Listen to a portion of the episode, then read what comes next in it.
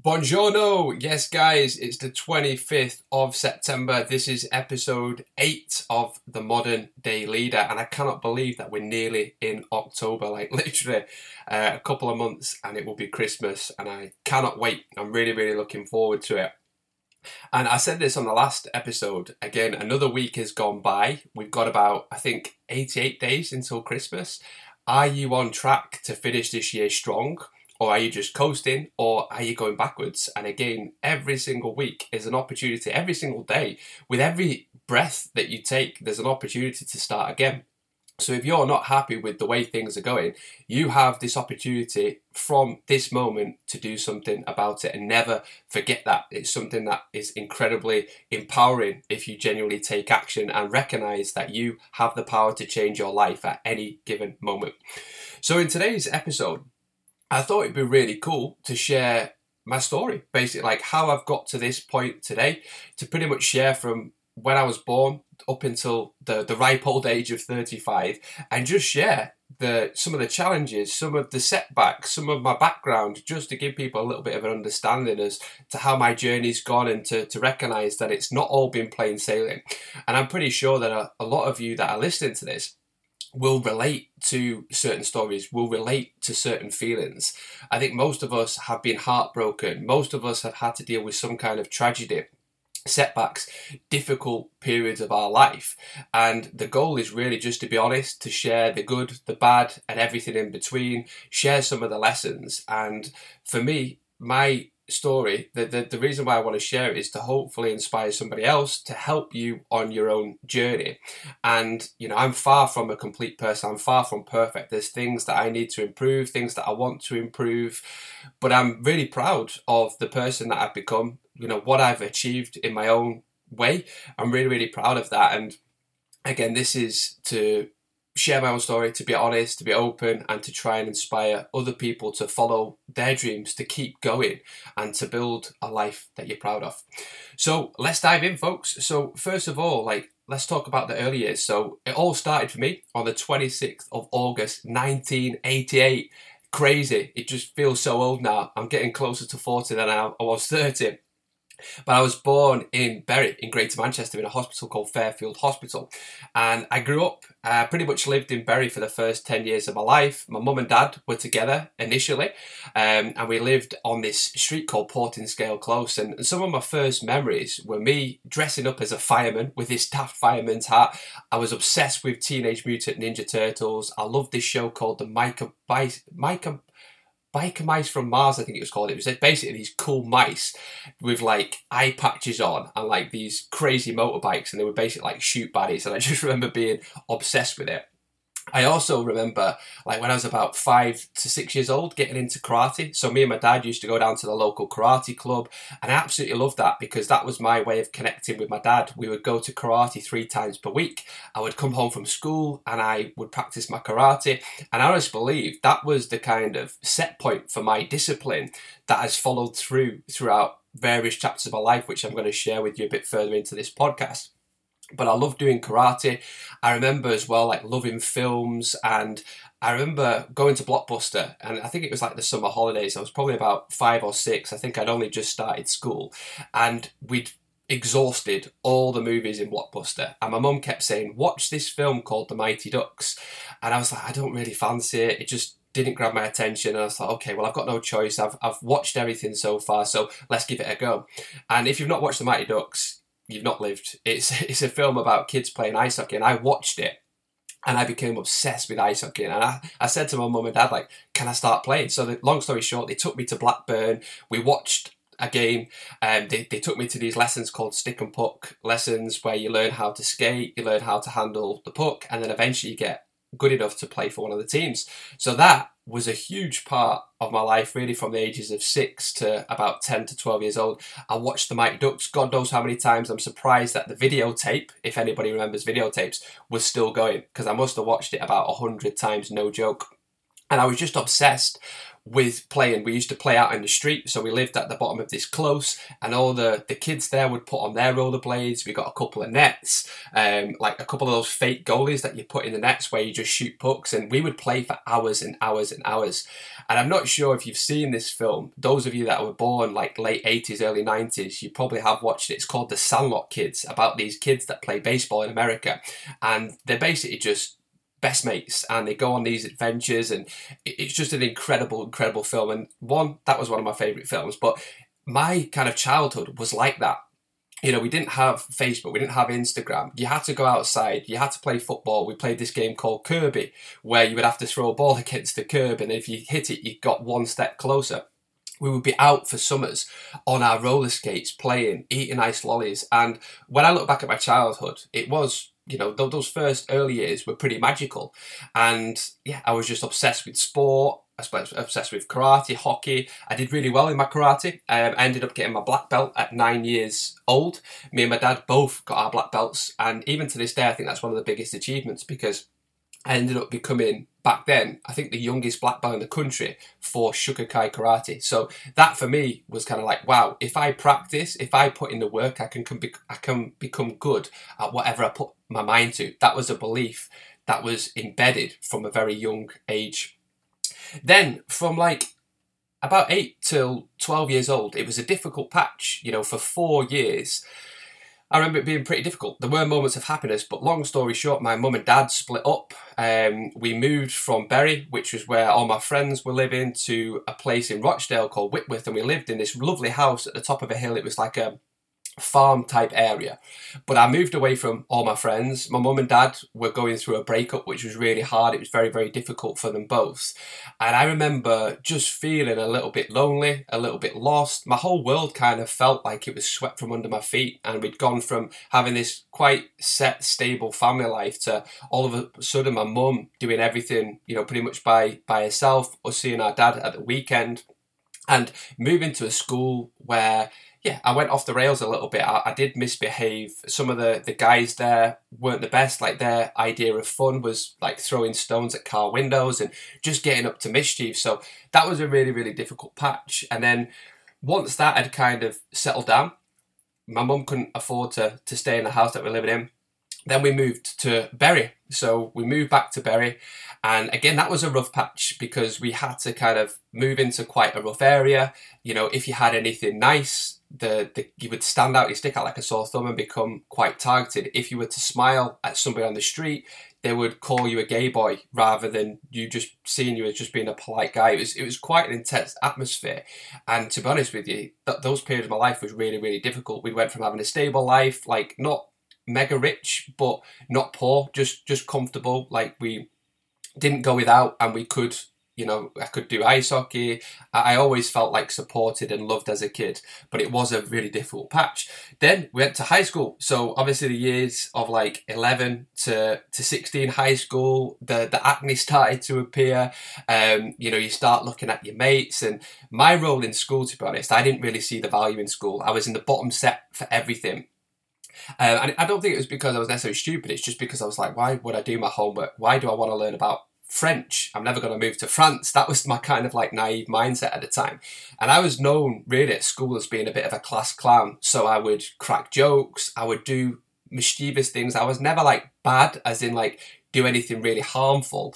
And I've never bullied anybody, but I would tell jokes. I would, you know, throw stuff when the teacher wasn't looking. I remember a, a kid called David Webb I remember one maths class, me nicking his pencil case when he wasn't looking, wrapping it up in sellotape and then throwing it out of this top story window and then pretending to fish and then my maths teacher walking in and yeah, basically I, I got thrown out of the class for that. And also a teacher, our graphics teacher, Mr. Davenport, who was quite a, a, strict character, and he went out the room to get something, and he left his blazer. So I put on a blazer. I used my uh, index finger like a moustache because he had a moustache, and I started impersonating Mr. Davenport. And then everybody in the class just went white as a ghost, and the mouth opened, the jaws dropped. And Mr. Davenport was stood behind me, and yeah, I remember getting excluded. And I was I was bad at school. I was cheeky. Uh, I was on red report. I was in the bottom set for everything, and yeah, long story short, I only left school with five GCSEs. I did well in maths. I think I got a B in maths. I got an A in PE, and I got a B in science, and then I think I got a couple of C's in English. I just about scraped it, but yeah, it's safe to say I wasn't very clever. Um, but yeah, I loved school. Like I had a lot of good mates there.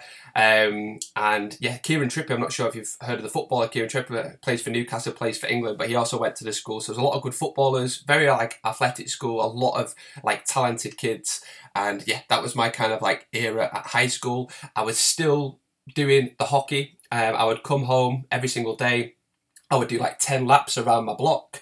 I would do stick drills with like a golf ball. I would do plyometric drills. And I started studying exercise just out of interest. I would watch hockey tapes, how to improve your technique. So while school was going on, outside of school, everything revolved around ice hockey. I was, I was going to the rink, you know, three times per week. I was actually doing figure skating as well. So my figure skating coach was a lady called Karen Barber. She used to be one of the judges on Strictly dancing on ice or whatever it's called. No, not strictly dancing on ice, dancing on ice. So yeah, I pretty much I was either at school or I was living at the rink. At the weekends, we were travelling to places like Solihull, Grimsby, Sheffield. Um, I was actually playing at Blackburn then. So my life outside of school was ice hockey, and I was obsessed to become the best. That's when I started doing fitness. I started lifting weights when I was about 14 years old just doing bicep curls and just basic stuff. And I started developing this interest for sport. So once I'd left school, um, I was playing ice hockey. It was at a good standard. I, I lived out in Canada for a period of time, but I knew I wasn't going to make it. In my head, for the last six years, maybe from the age of like 10 to 16, I thought in my head I could maybe make it as a professional ice hockey player. And that was my life. That was my future. That's what my obsession was. And when I went to Canada, I realized even though I was a good player in the in the UK, you know, probably one of like the top ten percent for for the leagues that I was playing in. In Canada, I was just a small fish in a very very big pond. So that was really difficult for me because I went to Canada thinking I might have a chance, and I quickly realised I didn't. And I came back and I was very very depressed. Like looking back, I was depressed. I didn't even know what depression was but I was very depressed. I would stay in my mum's house. Um, I would just eat chocolate all day. There were times where I didn't even leave the house, and it was really, really difficult. I'd kind of lost touch with a lot of my school friends. Um, I participated in college for like one day, and I just dropped out because I was like, "How have I gone from like potentially living my dream in Canada, playing ice hockey, to then go into Bury College and studying something that I didn't even want to study. So I dropped out and I didn't tell my parents I dropped out and I just stayed at home. Basically, when my mum would go out to work, I'd pretend I go to college, I'd do a lap around the block, come back, and I'd watch stuff like Trisha. If anybody remembers Trisha, you know, Jeremy Kyle, those kind of shows. And I would just stay in and I was depressed. Like, I, I, I just thought, I do not know what I'm going to do in my life. And that was a really, really, really difficult era the only thing I think really that kept me going uh, without kind of going too deep is my, my training. I was still training, I was still lifting weights. I had like a bench, some dumbbells, I had like this squat rack, and that two hours of training that I was doing each day kept me going. That was the only thing that I was living for. It, it was a really, really difficult patch. And then after a couple of years of bumming about, I got a couple of jobs. I got a job in TK Maxx where I lasted two days. I got a job in JD Sports where I lasted two days. I got a good job in a company that my mum's friend was like high up in, um, which was a great opportunity. You know, at the age, I think I was about 16, 17 at the time.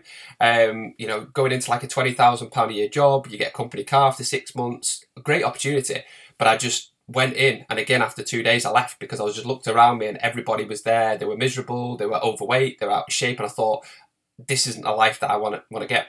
But that was difficult because I had kind of pressure, positive pressure from my parents saying that I needed to do something. I needed to either go to college or work. I didn't want to go to college. The work that I, I thought I had to do, I didn't want to do.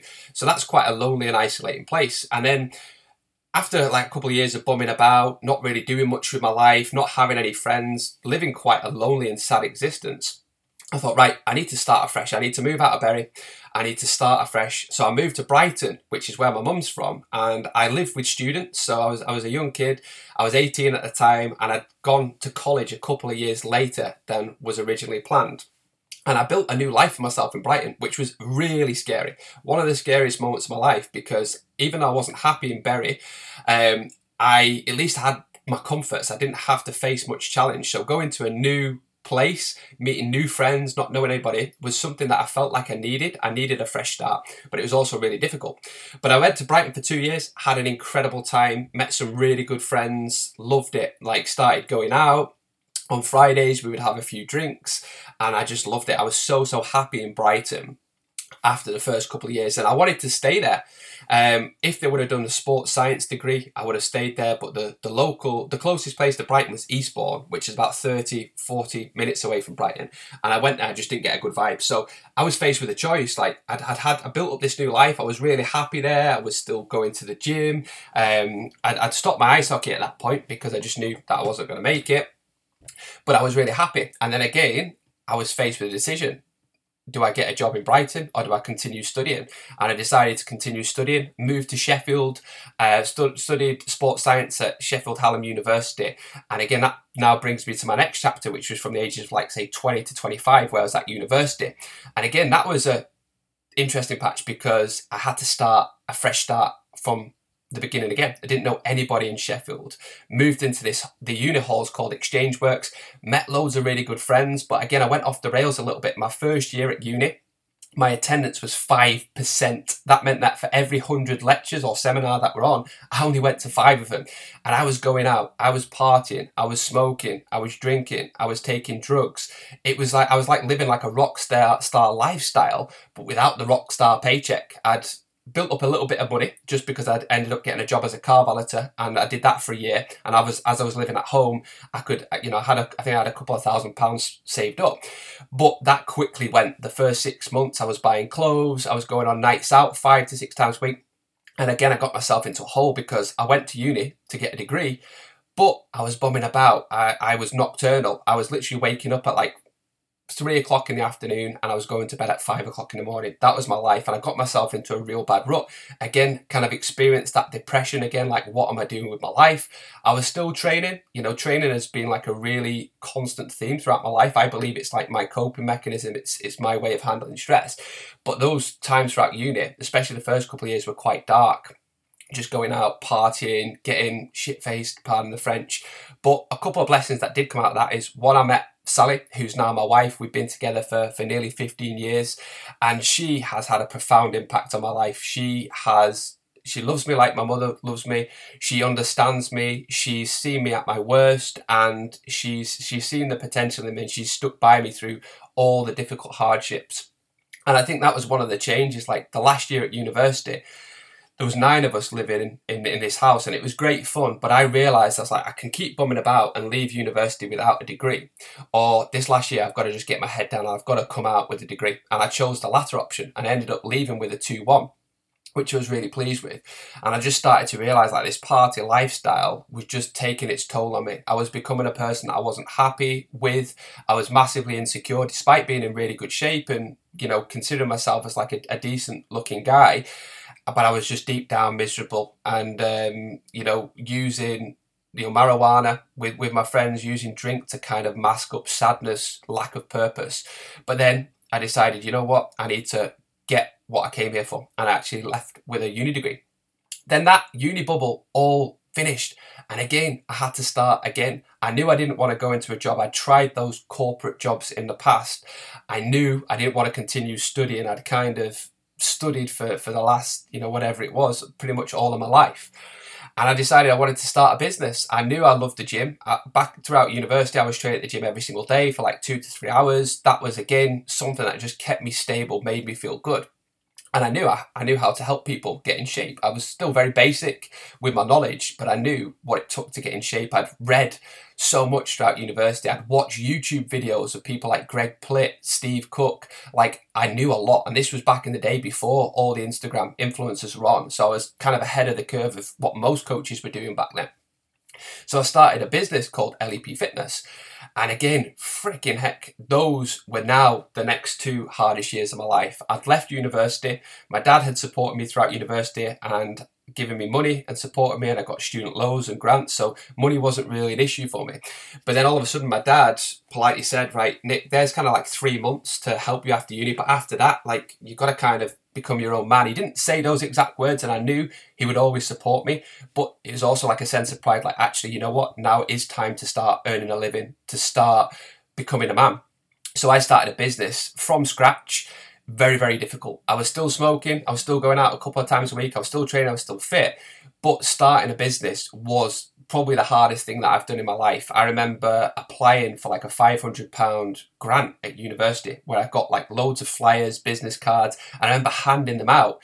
Me and my friend, uh, a guy called Ryan Dutton, he helped me design this flyer. And what we did was we took the Domino's pizza voucher, you know, like when you see like 50% off and you've got all these deals that you used to be able to like ha- basically on like 50% when you spend over 30 quid. We copied that, but we changed it to coaching. So it's like 50% off 12 coaching sessions or whatever it was. And that's how I started. I remember going to Endcliffe Park in Sheffield and just handing them out on a summer's day, posting things through people's letterboxes. And I handed out all these flyers. I think I handed out 500 flyers and nobody signed up.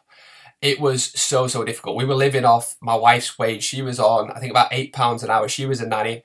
I was going to the shop and paying for cigarettes on her card, paying for alcohol on her card, and it's safe to say I just felt very, very low. Again, very, very depressed. There were days where I just spend in bed, not speaking to anybody, not even drawing the curtains, and just thinking, oh my gosh, I don't think I'm going to be able to do this. It was so, so bad. It was really again another couple of years where I, I think really looking back, I was I was depressed.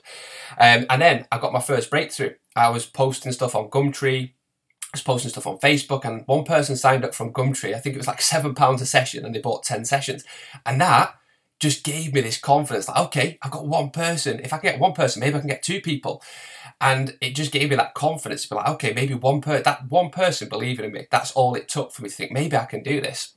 And then I got another person, I think it was through Sheffield Forum, and after about three months, then I got like five clients that I was coaching. So I was getting a bit of income. It wasn't enough to live. We were still living off Sally's wage, but that started to give me more confidence. And then again, six months in, things were quite slow. I applied to get a deal on Groupon and we agreed to put an offer for 12 coaching sessions. And I think it was six quid. So I figured out that once they took in their commission, I was working for 60p a session. But I think there was about 50 people, or between 30 and 50 people that got that deal. So that meant that basically I had 30 to 50 clients. Okay, I was working for 60p a session, it wasn't sustainable. But I knew that if I could get myself in front of people, show that I was passionate, show that I was in good shape, and show that actually I could help these people, that a handful would actually sign up to full packages. And they did. And pretty much after doing those three months where I was working for 60p a session and working my backside off to get this business up and running, a lot of people signed up. I think there was about 15 to 20 people that signed up at the end of it for like 300 quid packages. So all of a sudden I had this massive amount of cash compared to where I was. And it meant I could live for like the next six months comfortably. And what I decided to do was kind of keep two months behind me because I always wanted kind of eight week security. And I got a website built. I started doing like Google AdWords to get me to the top of Google and then started to do really good things with clients, get really good results. So referrals were starting to come in. And then over that kind of six months, my business got to a point point where I was fully booked. I was doing about 30 to 40 sessions a week. And then the year after, I got up to doing 60 sessions, and I was doing about 60 sessions a week for a good couple of years. So that was a really busy patch. That was like a really exciting patch because I'd gone from thinking, oh my gosh, I'm going to be skint, I'm going to be broke. People saying, when are you going to get a real job? Like, it might not work out. Maybe you're not quite cut out for this entrepreneurship. To then all of a sudden, like, earning quite good money and to be able to support myself and start saving for a house and you know reinvesting into the business. So that was a really exciting patch. Then from like the ages of 26 to 30 i'd managed to save up a 30,000 pound deposit for the house that we're living in now. So bought that house. Um, i instead of training people outside because one thing i've not shared was i used to train people either at the park or train people at the front of a rented house because when we left university obviously we couldn't afford to buy a property so we live in like a rented house, and there's a big drive at the front of the house that I would coach people on. So I spent really the first four years of my coaching outside in all weathers with some rusty old kettlebells, some old equipment that I'd accumulated over the years from being a teenager, Christmas, birthdays, etc., etc. So I was spent four years outside trying to build this coaching business. And then to move into a house, and we had a spare room, and all of a sudden I had a roof over my head. I could put music on. It was like, this is mega. And I coached people inside the house for four years. And again, you know, increased my prices. My reputation started to grow around Sheffield. And I had a pretty stable business. I started getting into investing. So I started like a pension, started investing into the stock market. Start, I bought a property with my dad uh, in, in Edinburgh. So I got really interested in kind of like other business ventures. But my main thing was obviously my coaching. I started to learn from the best coaches in the world. So I went to a lot of stuff with Phil Learney, Mark Coles, uh, Phil Graham. I did all the stuff that they did, went to courses, travelled around the UK, read books. I just became obsessed with my craft. You know, the first eight years especially, that's where I learned so much of, you know, the, the knowledge that I've got to this day. So yeah, during that batch, obviously bought a house, did the coaching pretty much from 26 to 30 inside the house. Noah came along, which was life changing, the best moment of my life. I remember when he was born, just breaking down into tears. I'd never have felt motion like it. Relief that Sally was okay, relief that my baby son was born, and just this overwhelming sense of responsibility for like, oh my gosh, like I'm living for somebody more than myself now. This is for me to step up and to be the best dad I can become. And the first couple of years of Noah, being born were really difficult. I found it very difficult because I'm very structured, routine, like obsessed with like structure. Having Noah come along and like cry throughout the middle of the night, get sick, get poorly, both of our energy was crashed. And yeah, I found it really, really difficult. I loved it, but I found it really, really difficult. I remember breaking down quite a few times, just not being able to to handle the, the change, even though I loved him so, so much. It was a difficult patch, an exciting patch, but it did give me this greater purpose. Then when I was 30, um, I got a studio built. I'd saved up some more money and I decided to get a big studio built in my garden, like a proper gym, basically. So I did that again for pretty much two or three years until we went into lockdown. I gone down a bit session wise to about 30 a week just because 60 sessions a week with having Noah just wasn't sustainable. Um, and I did that again pretty much for about till about 33 loved it. Again, going from like training outside to then training inside to then having my own PT studio was amazing. Got another coach involved who, for a period of time, was working with us for about a year, which was fantastic, really, really exciting. So the business started to keep growing. I started to settle into family life, and then Darcy came along, like amazing, like what a princess! Like I, I love her. Every time I look at her, my my heart just like my whole body just lights up. So all of a sudden we've gone from me and Sally to then me, Sally, Noah to then me, Sally, Noah, and Darcy. And again, that was a big, big change for us. But something magical and that for us was like our family complete. We we didn't really want any more children than that. Then lockdown hit. I had to close my business like pretty much overnight. And that was really difficult because again, we'd gone from doing like 80 to 100 sessions a week in the studio. The business was in a really good financial place to all of a sudden you stopped. You, you know, you're not you got to stop your personal training business, which was really worrying. Obviously, having to provide for my kids, not knowing what to do. And I'll never forget my mum texting me saying, Nick, don't worry, the government are doing payouts to small businesses. So I was like, whew, thank gosh for that. We're going to be all right after all. And then about two hours later, she said, actually, uh, unfortunately, your business isn't included because you're a limited company. You're one of like the five million people that aren't going to get help. I was like, oh my God, shit. I remember stressing, panicking, um, and just losing my shit for a couple of days thinking, oh my gosh, how am I going to survive? How am I going to look after my kids? And then I just woke up after three days and I thought, right, I've got two choices. I either play victim and blame Boris and blame the world and blame COVID oh, I just go on a new path. Nobody cares. It's up to me. Nobody's going to come and save me. It's up to me. So that's when I started the online business, which is what I'm running today. And I've been doing that for three years, continued to grow the business. And I can honestly say that I'm the happiest I've ever been. Um, don't get wrong, there are a lot of challenges, but the person that I've become and all the challenges, all the hardships that I've had to go through over the last 35 years of my life, starting again from scratch, um, my dream not working out as a hockey player, failing in business really for the first couple of years, being absolutely broke, um, you know, creating a family, supporting a family, um, having to close my business during COVID and restart again it's been one heck of a journey. But honestly, I can honestly say, looking back, I would not have it any other way because it's made me the man that I am today. For every setback, I've used it as an opportunity to grow and I'm, I'm forever grateful. And I know that all things being well, that I'm fortunate to live, you know, for another 35 years plus, hopefully. I want to live till I'm 100. I still want to be bench pressing when I'm 100, but I know there's going to be lots of new chapters, lots of new challenges, lots of new starts, and that does scare me but I also starting to believe back myself that I can handle it. You know, I've been through this before, just to remind myself that with every hardship there comes a blessing. You just have to be willing to look at it, to reframe it, to surround yourself with good people. Uh, I'm lucky that I've got an incredible wife, incredible kids, incredible mum and dad that love me unconditionally. I've got amazing coaches, amazing business coach, fitness coach, mindset coach. So surrounding yourself with the right people and just looking at your own story, looking back over your life and thinking of all the challenges that you've been through and you're still here, you're still fighting. And um, yeah, so um, I don't know what you thought of that episode, guys. It was just me, just really talking to a mic and just sharing kind of my story so far. So we'd love to know your thoughts. If anything stood out, if any of those stories you can, can relate to, and uh, just be great to get some feedback. So thanks so much for spending 30 minutes of your life listening to me talking about my story. It really means a great deal. And uh, yeah, wish you an incredible week ahead, my friend. As always, my inbox is always open. You can drop me a message at nick at lepfitness.co.uk or message me on Instagram if you just search for Nick Screeton or LEP Fitness, always looking to connect with like minded individuals and uh, just try and add as much impact and as value as I possibly can. Thanks so much for listening, folks, and I will catch you on the next episode.